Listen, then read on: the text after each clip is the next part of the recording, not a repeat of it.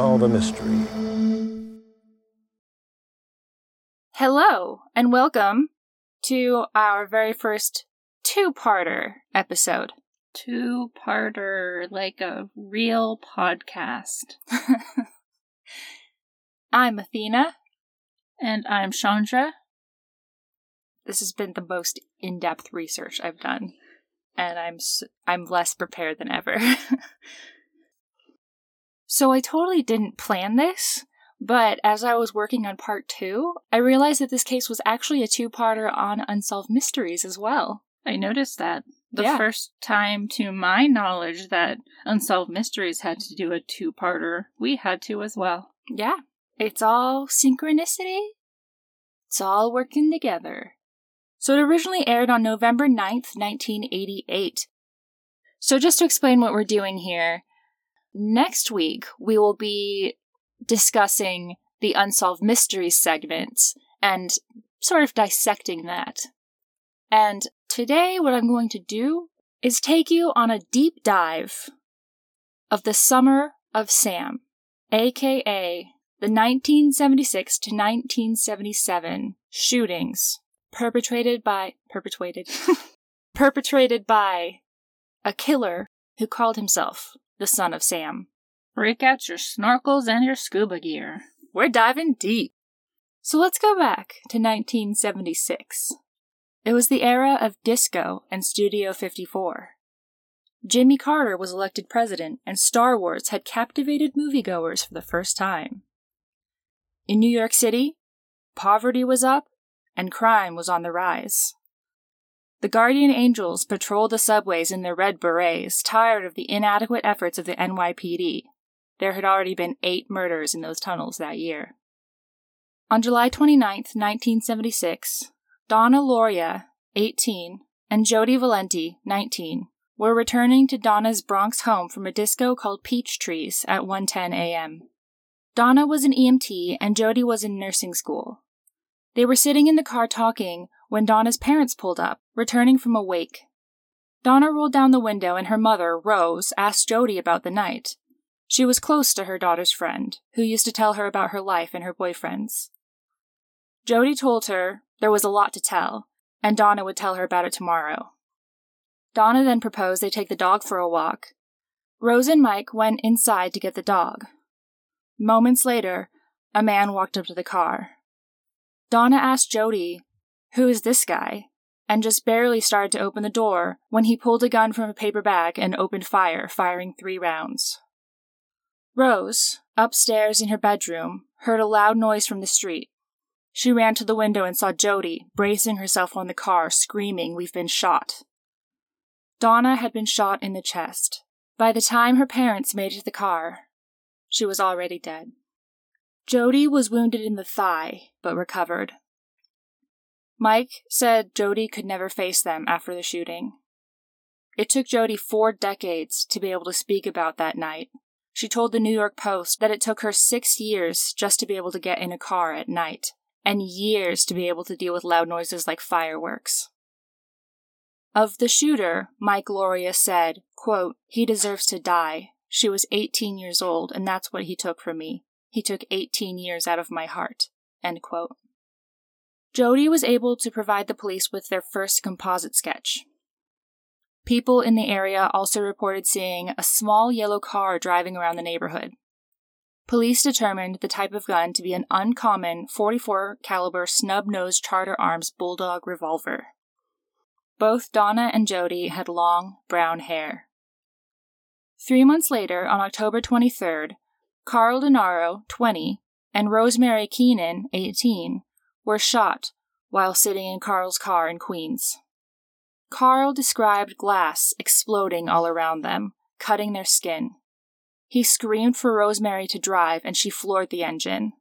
The next thing he remembered, he was in the hospital with gauze wrapped around his head. Carl had been shot in the head, and Rosemary sped to the hospital to get him help. He had to have a metal plate inserted to replace a portion of his skull, but amazingly, he survived. Way to go.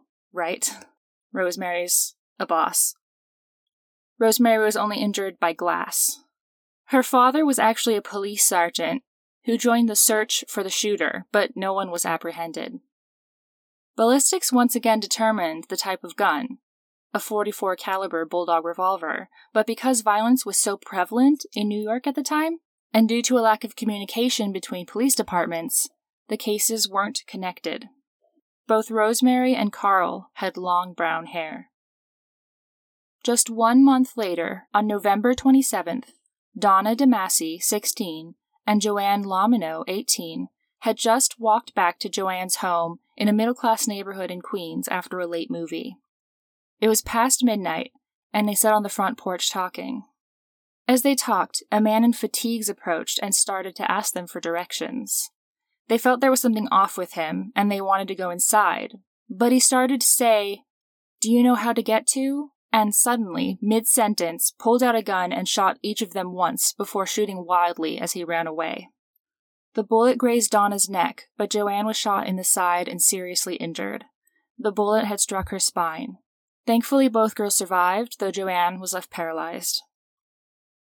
Donna slept with her mother for three weeks after the shooting and couldn't bear to face Joanne.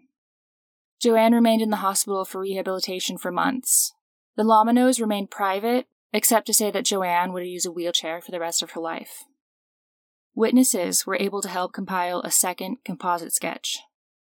There had been over 800 murders in New York that year, so police continued to assume these were isolated incidents of violence. Both Donna and Joanne had long brown hair. On January 30th, 1977, Christine Freund, 26, and her boyfriend, John Diel, 30, were sitting in John's car after seeing Rocky at a Queens movie theater and were about to go dancing. They had been together for seven years and planned to get engaged on Valentine's Day. Suddenly, three bullets crashed through the car window. John grabbed Christine and pulled her down below the window level and slammed the car into drive. He got Christine to a hospital, but she had been shot twice and died later that night. John's mother told reporters that all he did afterwards was grieve, crying, and asking why. John told reporters, quote, there's no sense that such a thing could happen. She was beautiful. The public and news media were starting to notice connections. They began attributing the shootings to someone they dubbed the 44 caliber killer. The public was afraid to leave home. Women with long brown hair were considering changing their appearance, cutting their hair or wearing it up, and people in Queens and the Bronx rushed to be home before dark. Except this one girl who was interviewed by a news anchor on the street. He was just walking around tapping young women on the shoulder and saying, "Excuse me, excuse me, are you afraid of being targeted by the 44 caliber killer?" I'd turn around and punch him. Yeah, well she was like, she turned around and she gave him this look and was like, "No." she was like, "No, I'm not letting that creep control my life." Which I love the energy, but I'll say it might have been a time for caution if I'm totally honest.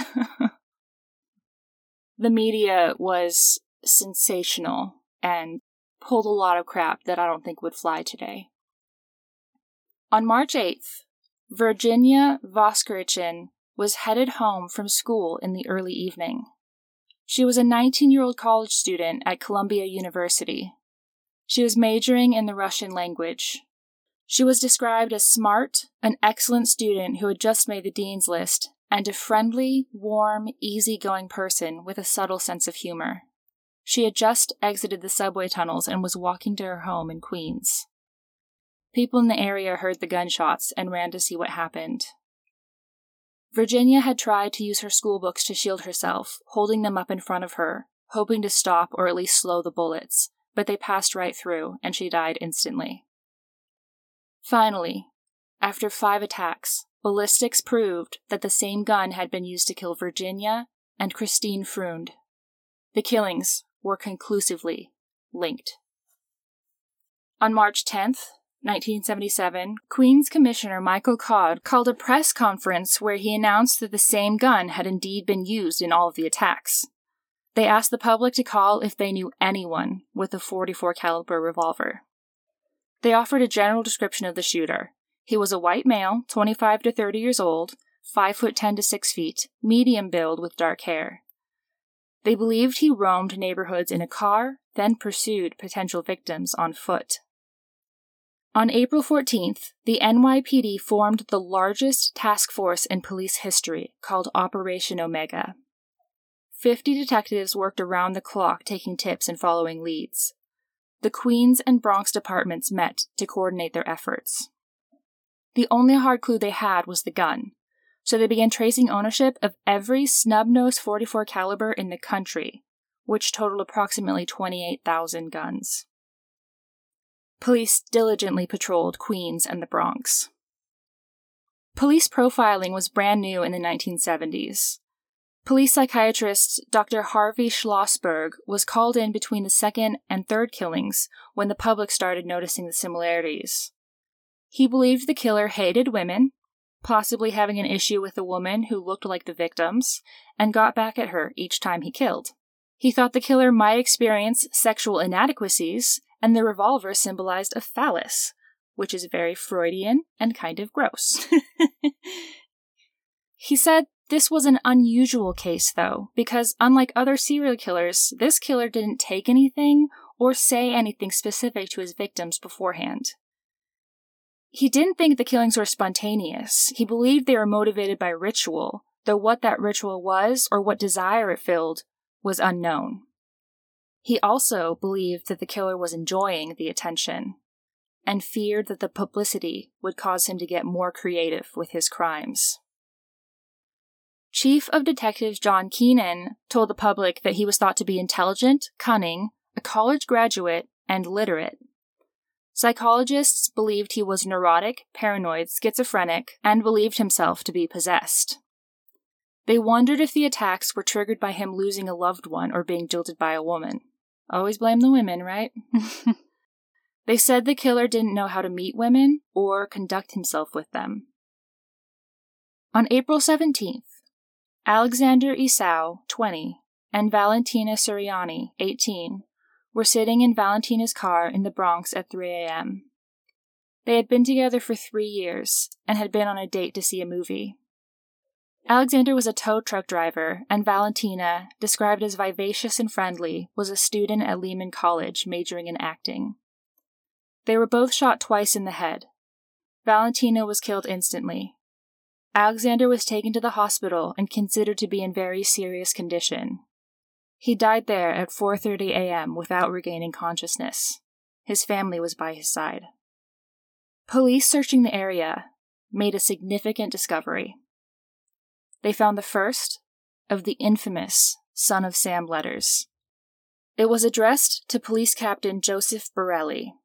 It read, I am deeply hurt by your calling me a woman hater. I am not, but I am a monster. I am the son of Sam. I am a little brat. When Father Sam gets drunk, he gets mean. He beats our family. Sometimes he ties me up to the back of the house. Other times he locks me in the garage. Sam loves to drink blood. Go out and kill, commands Father Sam. Behind our house some rest. Mostly young, raped and slaughtered, their blood drained. Just bones now. Papa Sam keeps me locked in the attic too. I can't get out, but I look out the attic window and watch the world go by. I feel like an outsider. I am on a different wavelength than everybody else, programmed to kill. However, to stop me, you must kill me. Attention, all police. Shoot me first. Shoot to kill, or else keep out of my way, or you will die. Papa Sam is old now. He needs some blood to preserve his youth. He has too many heart attacks. Uh, me hoot, it hurts, sonny boy. I miss my pretty princess most of all. She's resting in Our Lady's house, but I'll see her soon. I am the monster, Beelzebub, the chubby behemoth. I love to hunt, prowling the streets looking for fair game, tasty meat. The women of Queens are prettiest of all. It must be the water they drink. I live for the hunt, my life, blood for Papa, Mr. Borelli, sir, I don't want to kill any more. No, sir, no more, but I must honor thy father. I want to make love to the world. I love people. I don't belong on earth. Return me to Yahoos. To the people of Queens, I love you, and I want to wish all of you a happy Easter. May God bless you in this life and in the next. And for now I say goodbye and good night. Police, let me haunt you with these words. I'll be back. I'll be back, to be interpreted as Bang, bang, bang, bang. Ugh. Yours in murder, Mr. Monster. That's a heck of a stream of consciousness. In response to the letter, the police did something kind of surprising. They released a statement to the press addressing the killer. It read simply Son of Sam, we know you are not a woman hater and know how you have suffered. We wish to help you, and it's not too late. Please let us help you. The police hoped to appeal to any good on him based on the biblical references, and asked him to contact Captain Borelli if he would like to work with them. Meanwhile, in the Bronx and Queens, teams of young men started volunteering to escort people through neighborhoods. Women wore their hair pinned, under kerchiefs, or changed the cut and color altogether. Stores sold out of blonde wigs and pepper spray. Business was falling in bars and discos as people shuttered themselves at home every night. Children were even afraid to play in the park during the day. On June 1st, a letter arrived at the office of the Daily News addressed to Jimmy Breslin, a reporter and columnist at the paper. He had been covering the 44 caliber case. His assistant opened the letter and called him at home to tell him, "You've received a letter from the son of Sam." He told her to send it straight to the police. It read in part, "Hello from the gutters of New York City, which are filled with dog manure, vomit, stale wine, urine, and blood. Hello from the sewers of New York City, which swallow up these delicacies when they are washed away by the sweeper trucks. Hello from the cracks in the sidewalks of New York City, and from the ants that dwell in these cracks and feed on the dried blood of the dead that has settled into the cracks.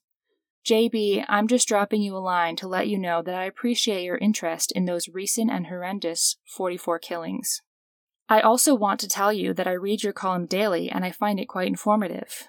Tell me, Jim, what will you have for July 29th? You can forget about me if you like, because I don't care for publicity. However, you must not forget Donna Lauria, and you cannot let these people forget her either. She was a very, very sweet girl, but Sam's a thirsty lad, and he won't let me stop killing until he gets his fill of blood. Mr. Breslin, sir, don't think that because you haven't heard from me for a while that I went to sleep. No, rather, I am still here like a spirit roaming the night, thirsty, hungry, seldom stopping to rest, anxious to please Sam. I love my work. Now the void has been filled. Perhaps we shall meet face to face some day, or perhaps I will be blown away by cops with smoking 38s. Whatever, if I shall be fortunate enough to meet you, I will tell you all about Sam if you like, and I will introduce you to him. His name is Sam the Terrible. Not knowing what the future holds, I shall say farewell, and I will see you at the next job, or should I say, you will see my handiwork at the next job. Remember Miss Lauria. Thank you. In their blood and from the gutter, Sam's creation. Point 44. Here are some names to help you along. Forward them to the inspector for use by NCIC. In quotes, the Duke of Death. The Wicked King Wicker, the 22 Disciples of Hell, John Wheaties, rapist and suffocator of young girls. P.S. Please inform all the detectives working on the slaying to remain. P.S. JB, please inform all the detectives working the case that I wish them the best of luck. Keep 'em digging, drive on, think positive, get off your butts, knock on coffins, etc. Upon my capture, I promise to buy all the guys working the case a new pair of shoes if I can get up the money. Signed, Son of Sam. Next to the signature was a symbol created by an X. On each side was the male and female symbols, a cross above, and an S below. After evaluating the note, the police came to Jimmy Breslin with a copy and asked how he might be able to use it to help them. Because the note mentioned Donna Lauria, the son of Sam's first victim, Breslin took the note to Rose and Mike, her parents, to ask them what they thought. Mike refused to look at it and tried to stop Rose, but she insisted. She said they had old cards written to Donna, and if she could recognize the writing, she might be able to offer the clue they desperately needed. I don't know if she considered it a blessing or a disappointment when she didn't recognize the writing, but at least it hadn't been someone her daughter considered friend. Breslin published a front page article titled, Give Up, It's Only Way Out. Much like the letter the police published, Breslin's article appealed to Son of Sam's statements of regret, offering help and safety and inviting him to contact again. The tone and wording of the two letters was so different that some questioned whether they were actually from the same person. The first was riddled with spelling errors and written in primarily uppercase with a shaky hand, while the second was written more neatly and went so far as to correctly use a semicolon. So I gave you samples from the two letters so you can kind of see. Yeah, I've been how- looking at them and going back and forth between them, comparing the letters that might stand out.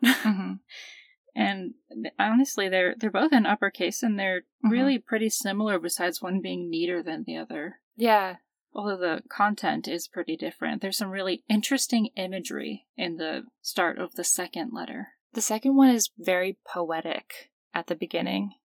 It is strange that the first one had so many spelling errors if you look at the whole thing in its original form, while the second has such an appropriate use of spelling and grammar. I loved this. Because of the reference to Wicked King Wicker, officers were detailed to watch and study the Wicker Man. Wow. Other officers investigated anyone named Samson or Sampson with a P. Anyone. That's some fun homework. Detectives also contacted mental institutions about escaped patients, which is super ableist. Mentally ill people are two and a half times more likely to be victims of violence than be perpetrators of it. Put that another way, mentally ill people are 250% more likely to experience violence than other people. Another semi fun tidbit the police were using decoy couples in unmarked police cars, sometimes with an officer in a brown wig to look like a woman. I hope they had bulletproof hats. Even the mafia joined the hunt for Son of Sam. Well, good guy mafia. At this point, the New York police were spending $90,000 a day searching for the killer.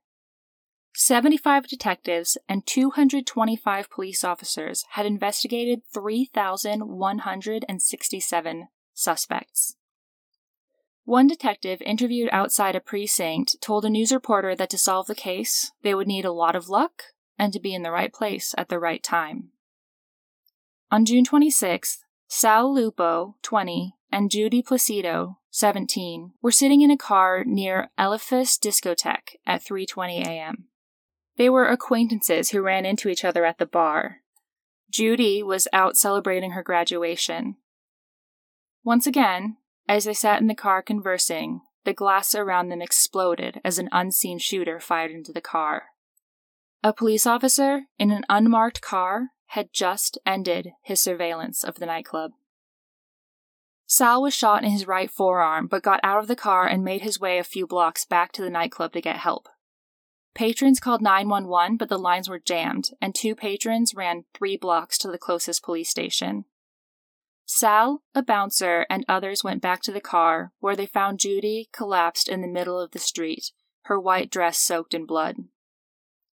Judy was shot in the shoulder, back of the neck, and a bullet lodged in her temple, and miraculously, both Sal and Judy survived. Way to go, human body. Mhm. Great opportunity to confuse the hell out of us. Judy's sister Donna said that she had been worried about Judy because of her hair. It was long and brown. Judy had gone out that night wearing it up, but she took it down to show she wasn't afraid. oh. Unfortunately, neither Sal nor Judy saw the shooter. They just saw a tall, heavy set man with dark hair running away. Others in the area said they had seen a blond man with a mustache driving around with his lights off, which was suspicious. The police wondered if the attacker was actually part of a team, a shooter, and a lookout. A witness of the shooting said they had been shot in combat style. The shooter took a stance before firing and used both hands. So now we have a killer who wears fatigues and shoots in a combat style. So I wonder if they were looking into military. But also, like, there aren't a lot of effective ways to shoot besides taking a stance in two handed so you don't get knocked backwards. But this person seemed to know that. A lot of people would just hold up a gun and shoot, and the recoil would send their arm back, and they wouldn't necessarily be that effective a shot. This person means business. Everyone was vigilant on July 29th, 1977, the anniversary of the first murder, which Son of Sam had referenced in his letter to Jimmy Breslin. Yet the streets remained quiet.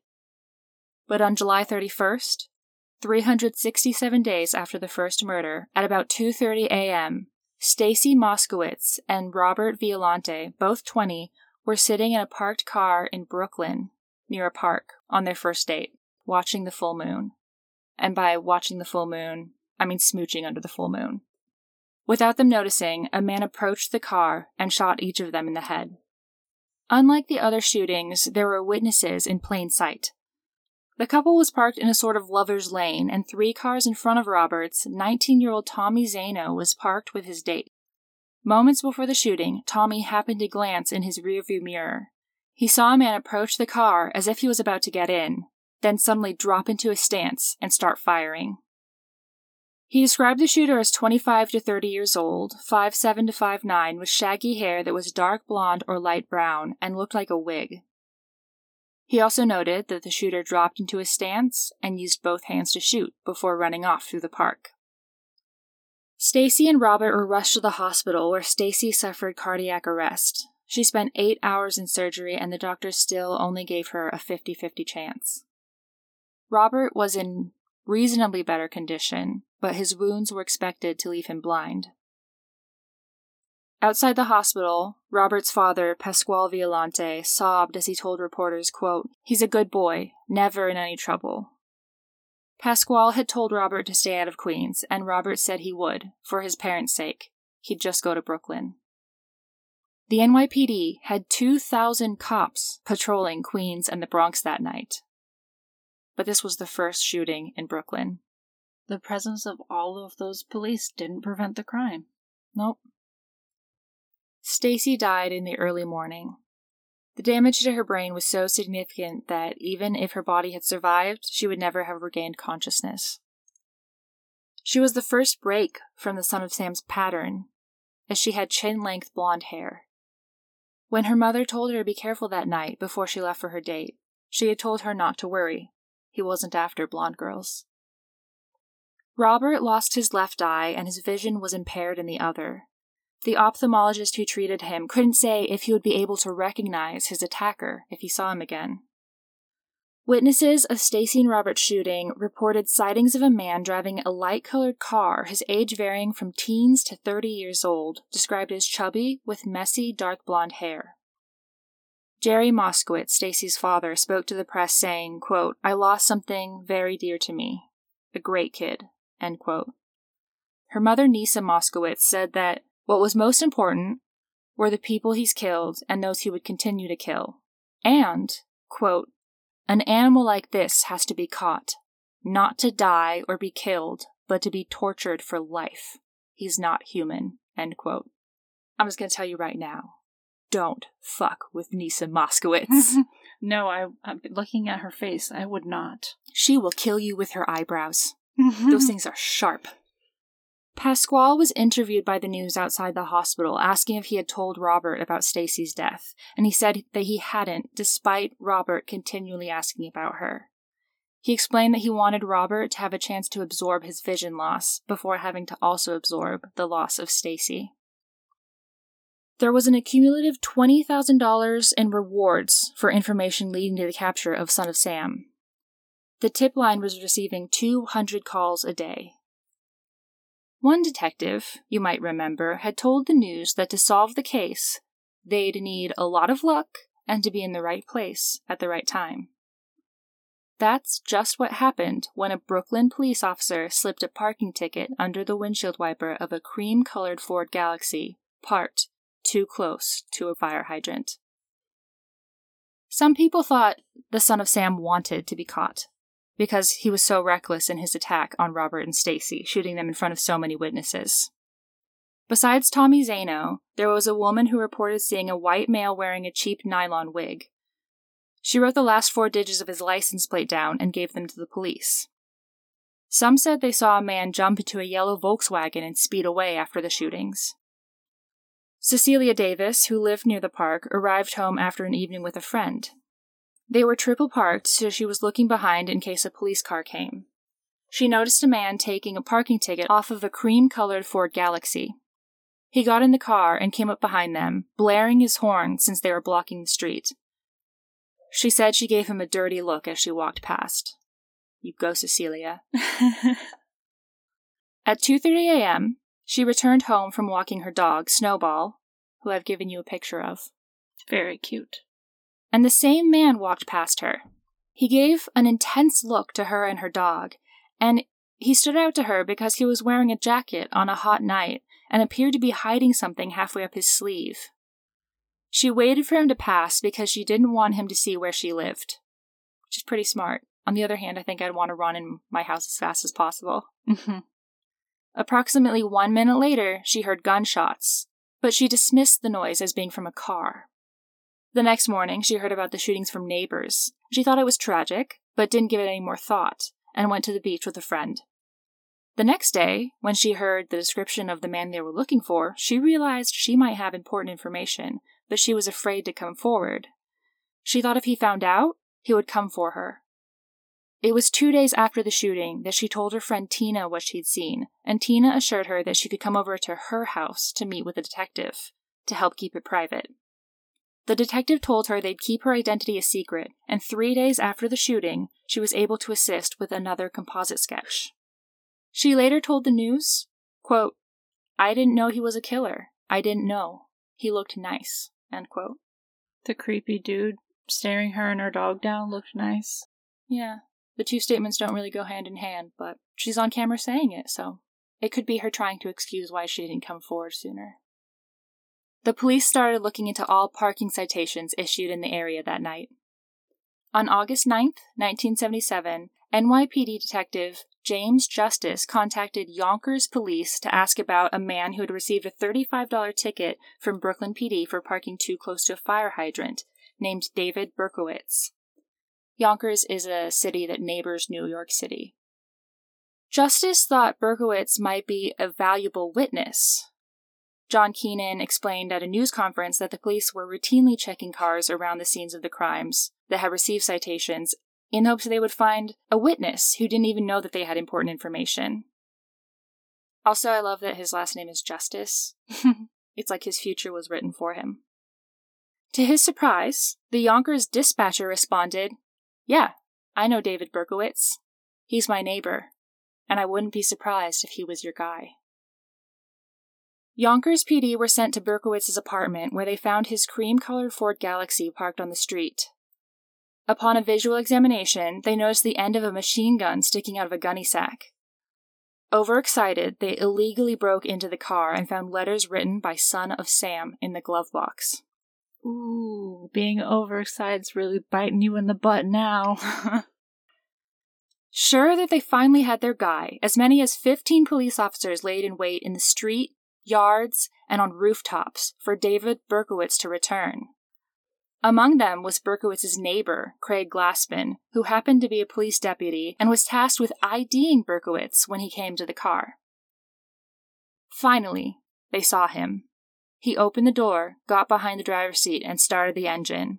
They moved in, surrounding him with guns drawn. He looked up at the officers passively and said, quote, You got me. What took you so long? Detective John Falotico asked, now that I've got you, who have I got? The response was, You know. No, I don't. You tell me. I am Sam. You're Sam? Sam who? Sam. David Berkowitz. Berkowitz was arrested for possession of the machine gun. The police obtained a search warrant, finally, for Berkowitz's apartment and described it as squalid. He had quilts tacked up to cover the windows, a single mattress on the floor surrounded by pornography, and a couple little shelves. One example of how the case was sensationalized is that news sources described one wall of the apartment as being covered in satanic graffiti, and I found pictures of his apartment, and on one of the walls there was a hole as if it had been punched, and I gave you a picture of it so you can see what I'm talking about. Next to the hole, written in thick pen, it said, Hi, my name is Mr. Williams, and I live in this hole. Then there's an arrow pointing to the hole. I have several children I'm turning into killers. Wait till they grow up. My neighbors I have no respect for, and I treat them like shit. Sincerely, Williams. I was wondering what this picture was. I assumed that it was a note and it was like a dark circle drawn on it, but knowing that that's a hole, it, it gives it a new level of like creepy mm-hmm. And fascination. Right? But it's definitely also not satanic. No, it's not. I wonder if the police said there was strange writing on the wall and the newspapers just picked it up and ran with it. Because um, they were definitely doing whatever they had to to sell papers, including posting horrible pictures of Stacy on the front page. Yeah. But like you said, it's definitely not satanic. It's quite possibly a symptom of mental illness or emotional distress, but it's not satanic. The police also found three notebooks where he'd recorded his thoughts and actions for years. He had recorded more than a thousand cases of arson, and based on what the books contained, it's possible that Berkowitz was actually an arsonist called the Phantom of the Bronx, who set between one and three thousand fires over the years. Between one and three thousand? Between one and three thousand fires. oh boy. It hasn't been confirmed that he was the Phantom of the Bronx. I don't know why, but he definitely did set some fires. Whether he was that prolific is not confirmed. The most important thing they found was the literal smoking gun. The 44 caliber Charter Bulldog revolver that in Berkowitz's hands had taken 6 lives and wounded 7. The night of his arrest, as word spread, discos and bars cut the music to make the announcement, and the crowds broke out into applause as people cheered, laughed, and cried together. The police announced his arrest at a press conference and said Berkowitz, feeling the police were getting closer and his opportunities to kill were getting smaller, was planning to take the machine gun and go out in a blaze of glory by striking a disco or a nightclub in Long Island and then, quote, fight it out with the police. They said that he would patrol in his car looking for victims, then park somewhere and leave his car to stalk the victim on foot, exactly as they thought. In news footage of Berkowitz after his arrest, he doesn't hang his head. He doesn't look nervous or ashamed. He looks around at all the people craning for a good shot, fighting to take his picture, with an almost incredulous smile, like he can't believe that this is all for him. He looks comfortable. There was some surprise at Berkowitz's appearance. He was shorter and more well built than expected, and I gave you all of the composite sketches to look at, Chandra, and so you can see that he really hardly looked like any of them. No, there's a lot of discussion about the composite mm-hmm. sketches in the various theories surrounding this case. Yeah, I can see elements of him, especially in the first one, and then like some sort of vague similarities in some of them, although some of them look like somebody tried to describe to a person who had never seen a person before what a person looks like. Only one of the original four drawings that which are the ones that they showed on the episode of Unsolved Mysteries um really looked remarkably different from the others. But like just in these sketches, if you just look at the noses, just focus on the noses. The first one is like a V. There's like a nostril outlined and a V mm-hmm. under the nose. Another one, you know, the bottom of the nose is pretty well outlined. One of the two from 77, the nose looks exactly like every nose that I drew in high school art classes. Mm-hmm. And then the There's next one, one that's just two it's nostrils. just two nostrils. that's not what noses look like.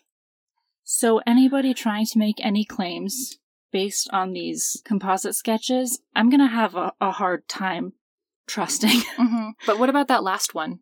The last, okay. Well, the one composite that's from the side, mm-hmm that, that sketch is just a joke. My apologies to the artist, but it looks like a high school mascot wearing mm. a straw wig. Yeah, straw wig. Yep, right on the nose. And then the last one is just totally out of left field. Yeah. I, I have no idea. Like, there's there's sort of a depth to the eyes, even with as little sketching as there is, mm-hmm. that somewhat elicits David Berkowitz if you're actually looking at his photo at the same time. Hmm. But one issue with all of them is just that he has this like really straight down nose. Mm-hmm. There's not a whole lot of curvature to his nose. And then none of them got his sideburns at all. Mm-hmm. Really, only the first one got the curly hair at all. Yeah. It was generally between midnight and 3 a.m., so none of these people got a really good look. Also, the memory just isn't terribly reliable. Mm-hmm. Most of Berkowitz's neighbors said he was nice, quiet, always said, Hi, how are you? But kept to himself, and maybe was a little strange and moody. But other neighbors said he'd written threatening letters to them. On August 11th, 1977, David Berkowitz confessed to the shootings and said he'd plead guilty. But back to those threatening letters. I told you they found more Son of Sam letters in the glove box of his car? Mm-hmm. It turned out one of them was for his neighbor, Craig Glassman, the deputy who identified him. It read Because Craig is Craig, so must the streets be filled with Craig, then in parentheses death, and huge drops of lead poured down on her head until she was dead. Yet the cats still come out at night too, and the sparrows still sing until morning. Craig lived right below Berkowitz, and recently a fire had been set outside of his apartment inside a bucket filled with gunpowder and live 22 caliber bullets. Craig had been receiving threatening letters at home, which were written sometimes in cursive script and sometimes in block letters. They included things like, quote, Craig, in your honor, I present you with my corpses.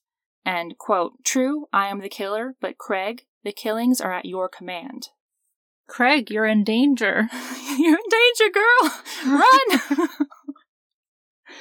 The one I could find in its entirety, I'm not going to read in its entirety because it had some pretty gross graphic stuff that I just didn't want to repeat. But in part, it reads Craig Glassman, you have been chosen. You have been chosen to die. Craig, I curse your mother's grave.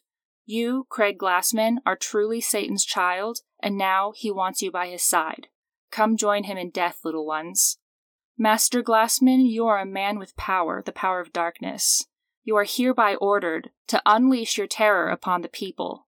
Destroy all good and ruin people's lives. Begin immediately. We will kill you. We will murder you. Remember, Craig, that your mother, the harlot, the lesbian whore, wants to love you, so make her happy. Kill some your child. Really stops making sense. Remember, if you don't do as we say, you will surely die a premature death. It was signed Your Brothers and Sisters, and then had a kind of postscript Craig Darling. Craig Glassman, the cruelest, sickest man on earth. Cruel Glassman, cruel Glassman, mean, terrible, cruel, hateful Craig Glassman. Die, Craig, die. That's an intense letter. I would move immediately. and I would definitely get my kids out of the house. Yeah. And according to Craig's daughter, Craig had told associates that he believed his quote, crazy upstairs neighbor could be the son of Sam. Craig wasn't the only one receiving letters. Behind Berkowitz's apartment building, a retired city worker who ran a telephone answering service named Sam Carr lived in a house with his wife, children, and black lab named Harvey. And I gave you a picture of Harvey too. I believe it was around April 10th when he received an anonymous letter complaining about Harvey's barking. On April 19th, he received another letter with the same handwriting that read in part, quote, I have asked you kindly to stop that dog from howling all day long, yet he continues to do so. I pleaded with you. I told you how this is destroying my family. We have no peace, no rest. Now I know what kind of person you are and what kind of family you are. You are cruel and inconsiderate. You have no love for any other human beings. You're selfish, Mr. Carr. My life is destroyed now. I have nothing to lose any more. I can see that there shall be no peace in my life, or my family's life, until I end yours.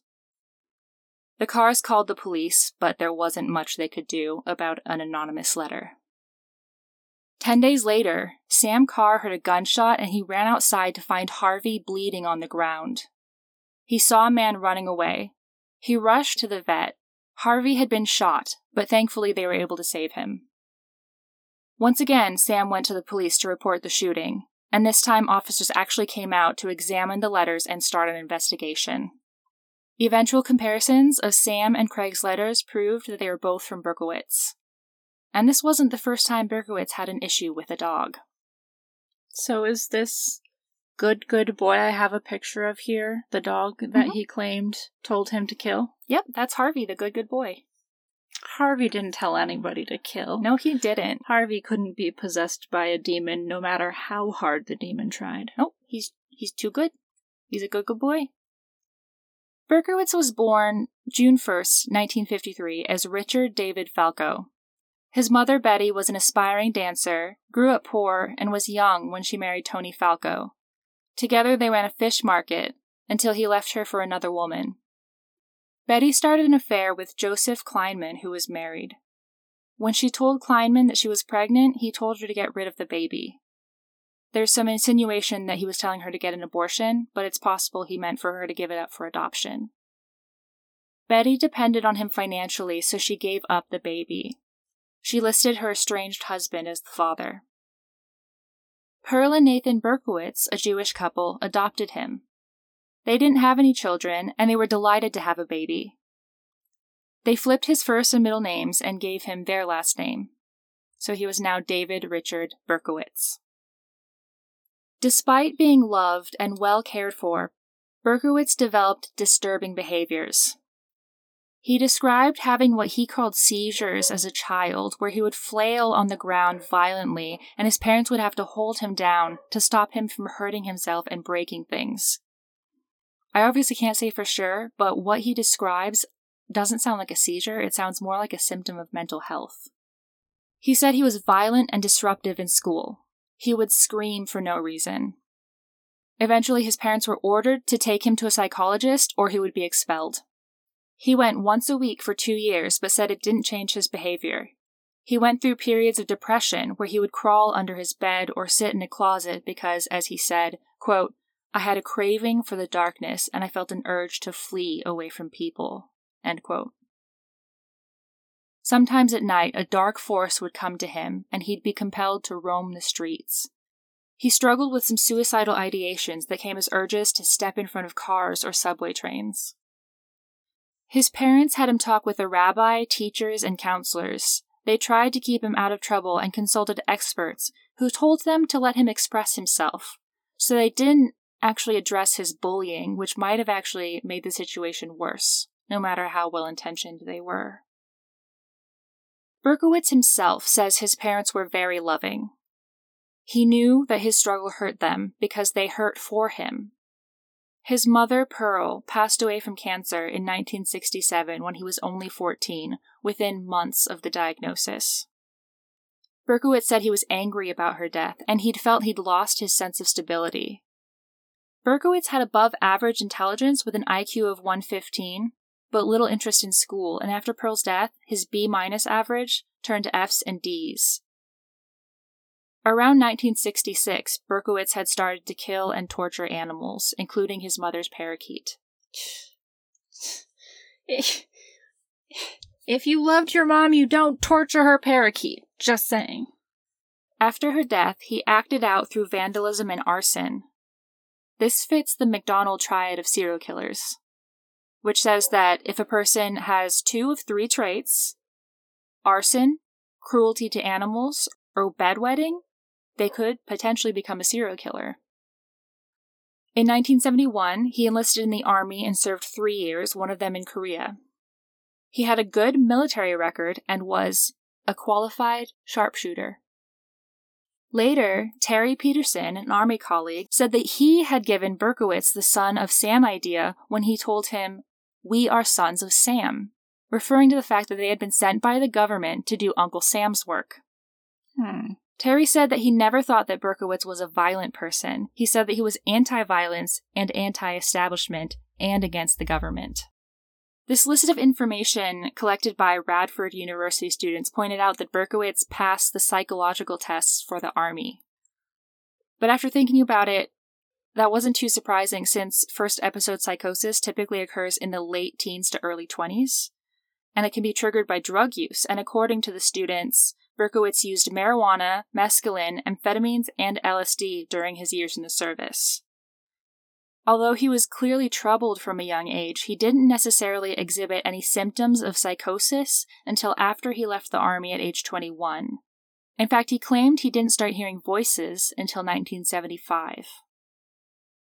At age 21, Berkowitz converted from Judaism to being a Baptist, which is significant because he now believed in a literal God, devil, heaven and hell, angels, and demons. After he left the army, Berkowitz tracked Betty down.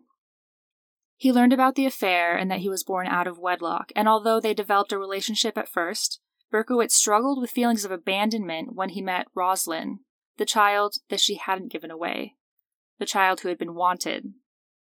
I would say he felt a kind of disgust at his origins and he ceased communication with Betty, but he did stay on good terms with Roslyn, at least until he murdered six people. I'm not sure about after that. In 1975, Berkowitz did a year of community college.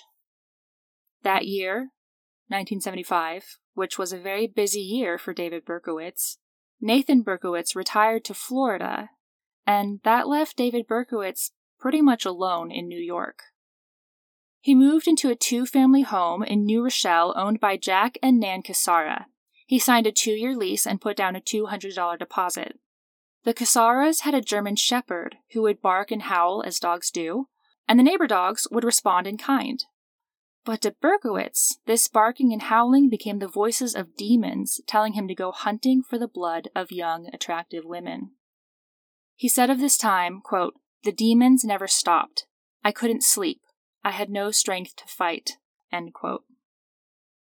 And his delusions grew.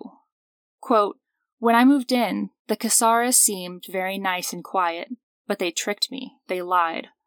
I thought they were members of the human race. They weren't. Suddenly, the Cassaras began to show up with demons. They began to howl and cry out, blood and death. They called out the names of the masters, the blood monster, John Wheaties, General Jack Cosmo. After just a few months with the Cassaras, in 1976, Berkowitz broke his lease to escape the howling and moved into an apartment at 35 Pine Street in Yonkers. Now, here's the thing about that intense look that he gave Cecilia and Snowball Snowball's a dog. Hmm. So I wonder if he saw Snowball and was anticipating or perhaps afraid of receiving a message from hmm. the fluffy little happy cloud that was Snowball. Over the years, Berkowitz had worked as a cabbie, a security guard, and even for the auxiliary police force for the 45th Precinct for three years. Hmm. He would later say the demons told him he had to work, maintain a sense of stability, so he would blend in. At the time of his arrest, David Berkowitz was 26 years old and employed as a postal worker. After his arrest, Berkowitz was taken to Kings County Hospital in Brooklyn for mental competency testing, it was the same hospital Stacy had died in 10 days before.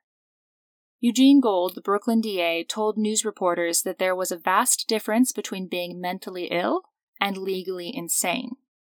To be psychotic, he said, wasn't necessarily to be legally insane, and he was planning to prosecute, expecting him to be fit for trial. Berkowitz's defense lawyer, Philip Peltz, agreed about legal insanity versus being mentally ill and said that people who are psychotic can easily be considered legally sane. During the psych eval, Berkowitz explained his motive. He didn't have anything against the victims. He didn't have any hatred or anger towards them. Really, they didn't mean anything to him. An entity named Sam had done it all through him. Berkowitz told psychologists that the Sam from his letters was a 6,000 year old entity that spoke to him through Harvey, the Carrs' dog. He admitted that he had tried to kill Harvey, both by shooting him and by throwing a Molotov cocktail at him, but his attempts were thwarted by supernatural interference. Or veterinarians. and maybe not knowing how to make a good Molotov cocktail. Alternatively to the demon being in Harvey, I also read that the entity lived in Sam Carr and that Sam Carr sent messages through Harvey to control Berkowitz. The Post reported that Berkowitz lapsed from lucid conversation to nonsensical ramblings during the assessment. He said there were dark forces that pressed him to do things he otherwise wouldn't have done, and the pressure would become so much that he knew he needed to find Sam Blood. After a kill, he would sing to himself, enjoying the relief it brought from the tension that built up inside him. Meanwhile, the public was very vocal about wanting him dead. Catherine DeMasi and Mike Lauria agreed. But Neysa Moskowitz? She told reporters she wanted him to die slowly. Quote, First his eyes should go, like he killed Robert's eyes. Then his brain should be picked like a chicken with cancer and let it go through. Slow. Slow. Very slow.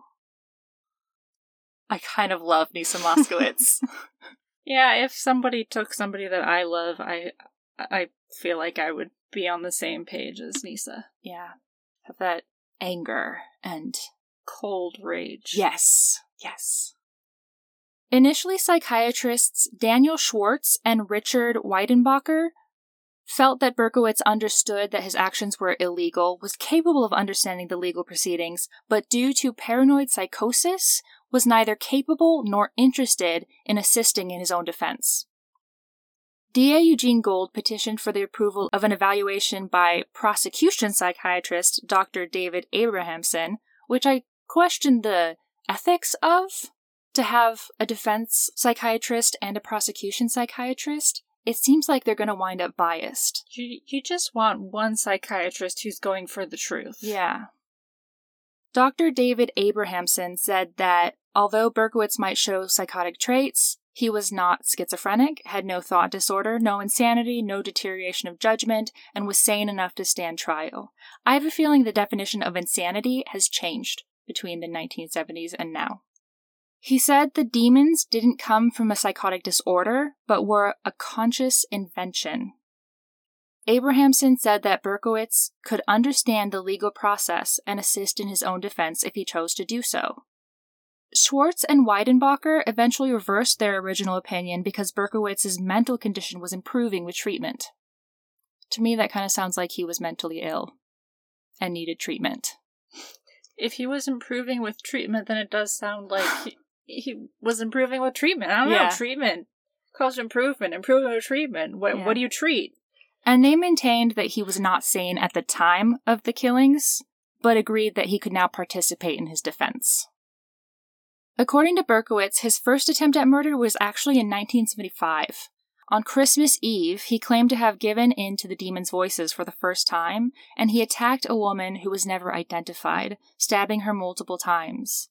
But when she didn't fall dead instantly, like in the movies, and instead turned and started screaming and fighting him, he got scared and ran away. It's possible her thick coat had actually protected her because she never reported to the police or checked into a hospital. Then he came upon 15 year old Michelle Forman. He stabbed her six times, including once in the head, but was again confused about why she didn't die instantly, but rather turned and fought. And again he ran away. Michelle made it to her family's doorstep, and a neighbor found her there. She was hospitalized for seven days but survived.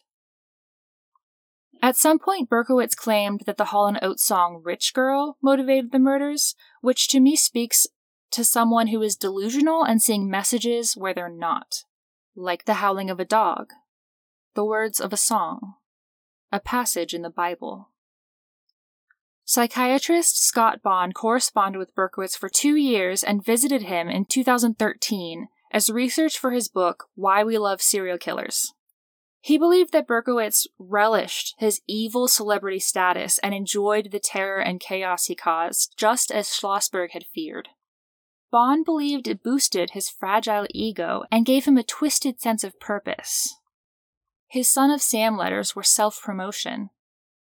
He felt that Berkowitz tried to maintain his image during his trial and first era of imprisonment, but eventually relented, Berkowitz told Bonn, quote, I was once an evil man. I truly believed that I was working for Satan, and I embraced the mission. End quote.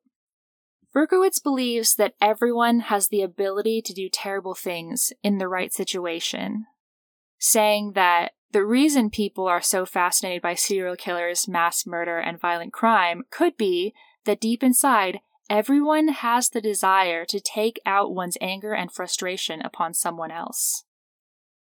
I wholeheartedly disagree. I can't ever imagine taking my frustration or anger out on some stranger. No, I don't feel like that is a normal urge for me, that's for no. sure. Berkowitz told Bonn he felt that the news deliberately misrepresented his supposed affiliation with a satanic cult and the story about Harvey speaking to him as Sam. I think he's the ultimate gaslighter. And I also think he's mentally ill. But because the case didn't go to trial, Berkowitz's actual diagnosis will never be public knowledge, at least not in his lifetime. So I want to return to what I said earlier. Most people who are mentally ill are more likely to be a victim than victimize. Mental health is not an indicator of violence. This case is an outlier. If you're really into true crime, it might not feel that way since words like psychopath get tossed around all the time, but it remains true. And as a society, we need to let go of the idea that people commit violent acts because they're mentally ill. Most often, they're just angry white incels. Mm-hmm. Abrahamsen embraced the cliche and blamed Berkowitz's mother, Betty, and women in general for his killing spree. Amen. In his book, he says, quote, He'd lost the love that should have been given him when Betty gave him away. Good grief. He was a baby. He didn't know. Until he was 21 years old, Pearl was his mother, his only mother who loved him. But to Abrahamsen, Pearl's death was another abandonment. So when he started killing women, he was enacting revenge against his mothers. Berkowitz had initially chosen Abrahamsen to be his biographer, but stopped communicating with him when his allegiance turned to a man named Maury Terry. Oh dear. Who we'll get into next week. Back in 1977, Three individual psychiatric evaluations found Berkowitz competent to stand trial, and on May 8, 1978, the trial began. In the courtroom, Jerry Moskowitz was sobbing. Stacy's sister was wiping tears from her eyes, but her mother, Neysa, looked straight ahead, glaring at Berkowitz. She said, quote, I want to see the animal's face that took my baby's life, and I want him to see me. I get uh, chills. Yeah, yeah, time. I got chills too.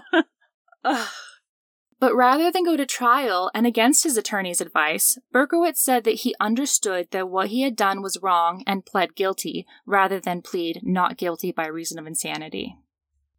Because of the guilty plea, a special agreement was made to consolidate all of the legal proceedings into a single trial. Brooklyn Judge Joseph Corso, Bronx Judge William Kappelman, and Queens Judge Nicholas Tsoukalos all gathered in one courtroom to accept his guilty plea. When Judge Tsoukalos asked Berkowitz if he had meant to injure his victims in Queens, Berkowitz replied, quote, Oh no, sir. I wanted to kill them. End quote. And it was damn lucky for the Yonkers Police Department because that illegal entry of his car, when they saw the gun and broke in, meant none of the evidence in the car, including the son of Sam letters in the glove box, would have been admissible in trial. They would have still had the gun because that was in the house, thankfully, but still, that was a bad move. Berkowitz's sentencing was scheduled for May 22, 1978, but as he was brought into the courthouse that day, he started saying he didn't want to be sentenced. He tried to fight off five officers kicking and biting, and he lunged at a seventh story window trying to throw himself out of it, but he was subdued. The officers dragged him into the courtroom where he started chanting, Stacy was a whore. Neysa stood and screamed back, You bastard, you animal. Berkowitz screamed, I'd kill her again. I'd kill them all again. Robert got up and shouted, I'll kill you, you creep, before falling back into his seat and bursting into tears where his father tried to comfort him. Berkowitz was removed and they postponed sentencing for three weeks and ordered another psych eval, so Berkowitz got what he wanted that day. Two officers had to be treated for minor injuries. During his May 18th eval, the psychologist said that when asked about what will happen in court, so this was before this hearing, Berkowitz's face lit up and he said, quote, I know, but I'm not telling. So he might have planned the uproar ahead of time. Although he said in his letter to Jimmy Breslin that he didn't want attention, everything he did and everything he does says that he relishes the attention. In the following psych eval, he was again found competent, and finally, on June 12th, for the charges of murder, attempted murder, and assault, Berkowitz was sentenced to 275 years in prison. Due to the nature of the guilty plea, his sentence included the possibility of parole after 25 years. Judge William Kappelman told Berkowitz, quote, You grovel in the very depths of human degradation. One of two $10,000 rewards for the capture of Son of Sam was divided between Sam Carr, Cecilia Davis, and Tina and Stephen Zaccarelli, who were the friends who encouraged Cecilia to come forward. Sam Carr had filed a report with the police days before the arrest, stating that he thought his neighbor was the killer. Berkowitz spent four months in a psychiatric hospital before being sent to Attica, a supermax prison, where he was held until 1990. While in prison, there has been at least one attempt on his life. In 1979, another inmate slashed open the left side of his throat, opening a large wound that required 50 stitches and left a huge scar. Berkowitz refused to identify the attacker, saying that it was the punishment he deserved. Also in 1979, Berkowitz called a press conference to announce that he had fabricated the demonic possession story. He also rejected any notion that he was schizophrenic. In 1987, he became a born again Christian.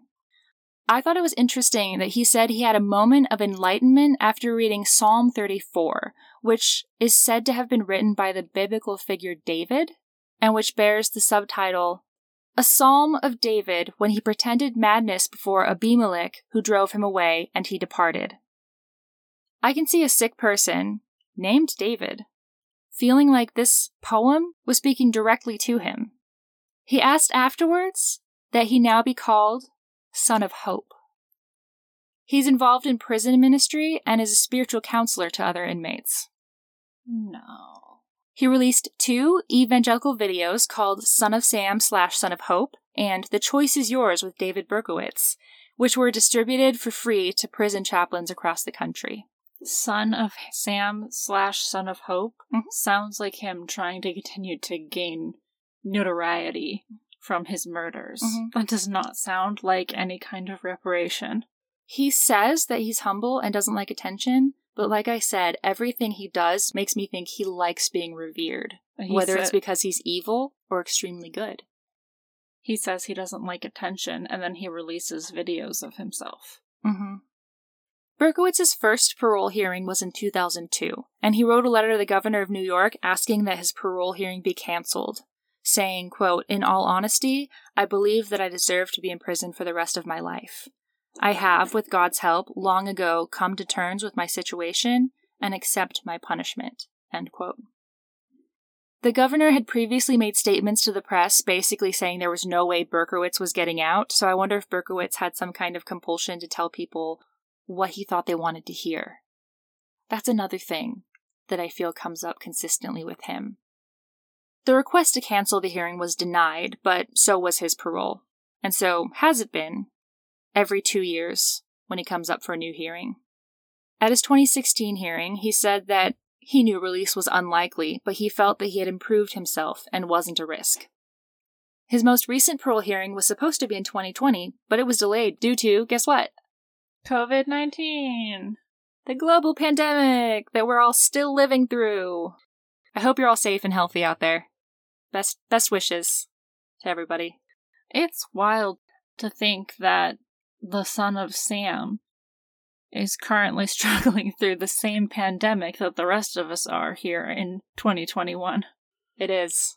It's a really weird connection of history with something that feels so long ago. Shortly after Berkowitz's arrest, the Son of Sam law was passed in New York, due to speculation that publishing companies were offering to pay Berkowitz for his story. Also sometimes called notoriety for profit laws.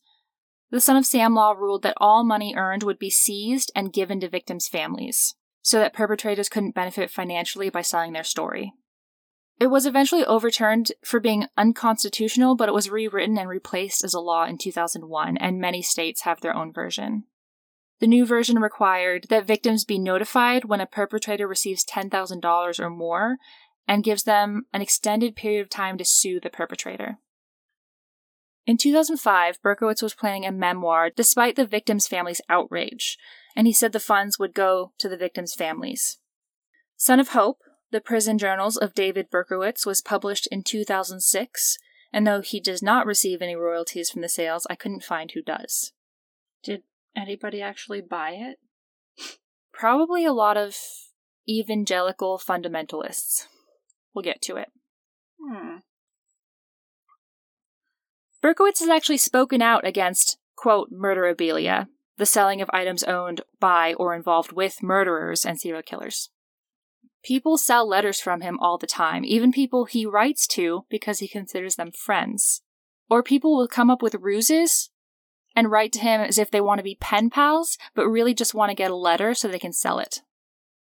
He has said that he's troubled by the practice. He wrote to Andy Kahn, a crime victim advocate for the city of Houston who campaigns against murderabilia, quote, most of these letters and other writings were written during a very dark and tormented part of my life, and how I wish with all my heart that those horrific and tragic Son of Sam shootings never happened.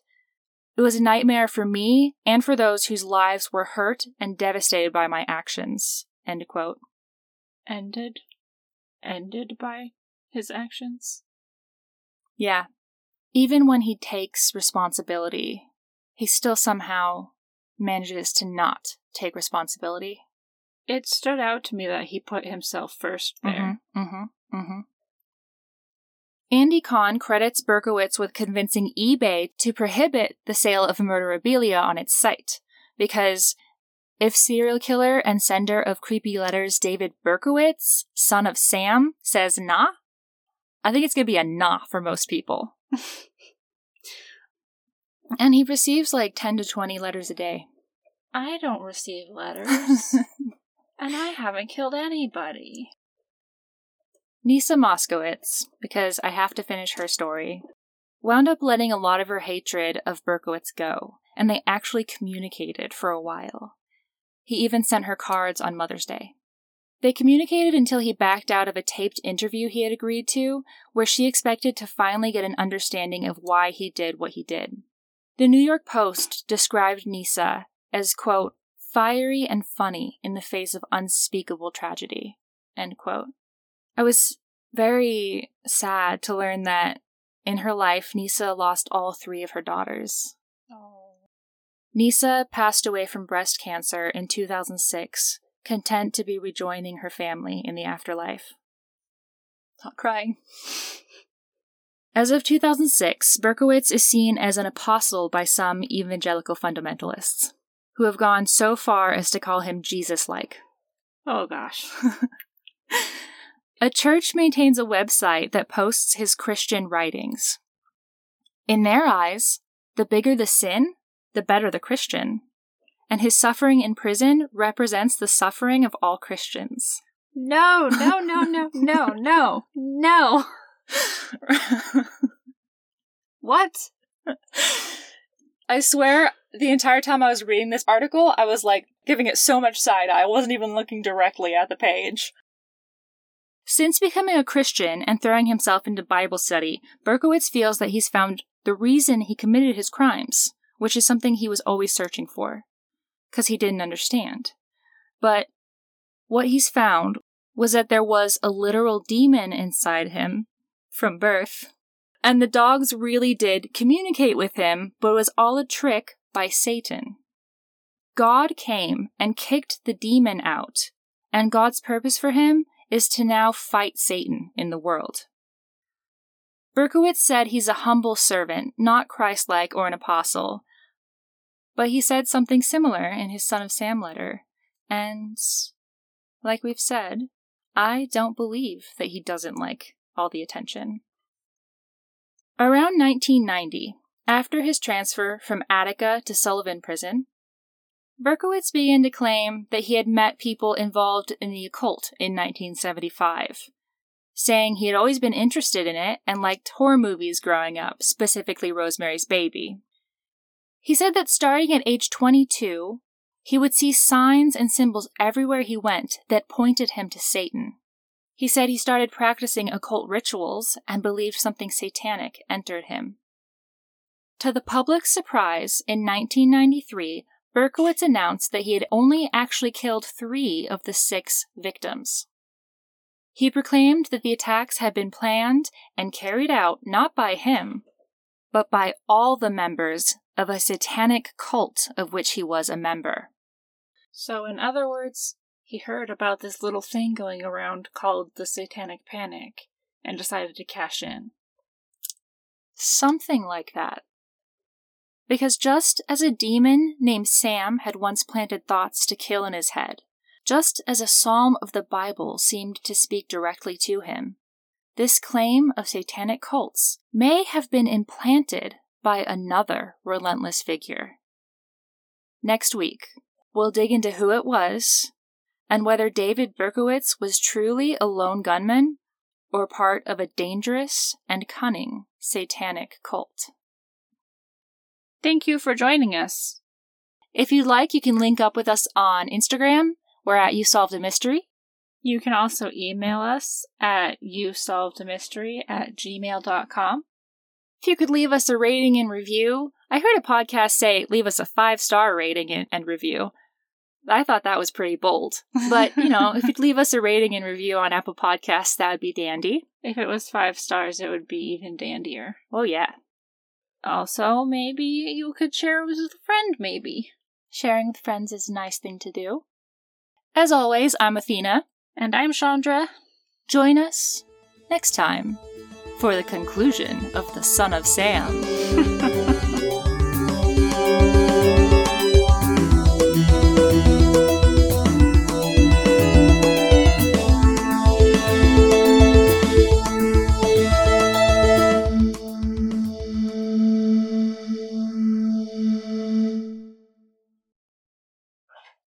that shovel right here in Tina's closet with a capital T, a capital B, rhymes that, with. C, and that stands for cat.